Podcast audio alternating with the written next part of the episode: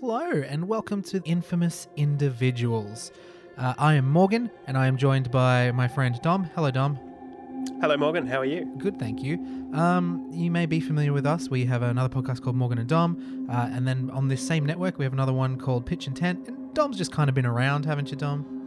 I'm around. I hang out. I Yeah. mean, uh, uh, yeah, it's nice that you keep uh, inviting me back to things. Yeah. So that's good. We have a good dynamic, and I thought it'd be perfect for this very uh, vehicle, this podcast vehicle, as it were. And uh, you may be asking yourself, what is this podcast vehicle? What is Infamous Individuals? And um, I guess the easiest way to describe it's kind of like a true crime, but not really.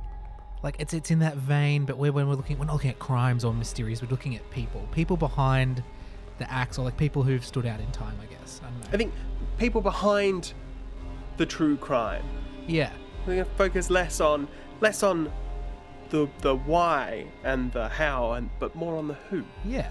And of course, yeah, there have been infamous people throughout time, and we will look at different ones.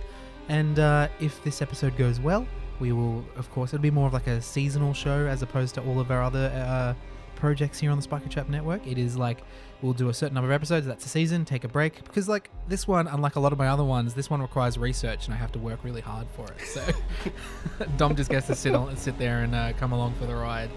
So, uh, which I'm, I'm sure he's more than happy to do. Oh, of course. Yes. The less work I have to do, the better. Um, so that, uh, yeah, that pretty much sums up what this is intending to be. This is the first episode, so we're going to see how it goes. We're going to find a groove, and it'll be uh, great. This has been a Spiky Trap Radio production. For more Spiky Trap Radio content, please head to spikytrap.com.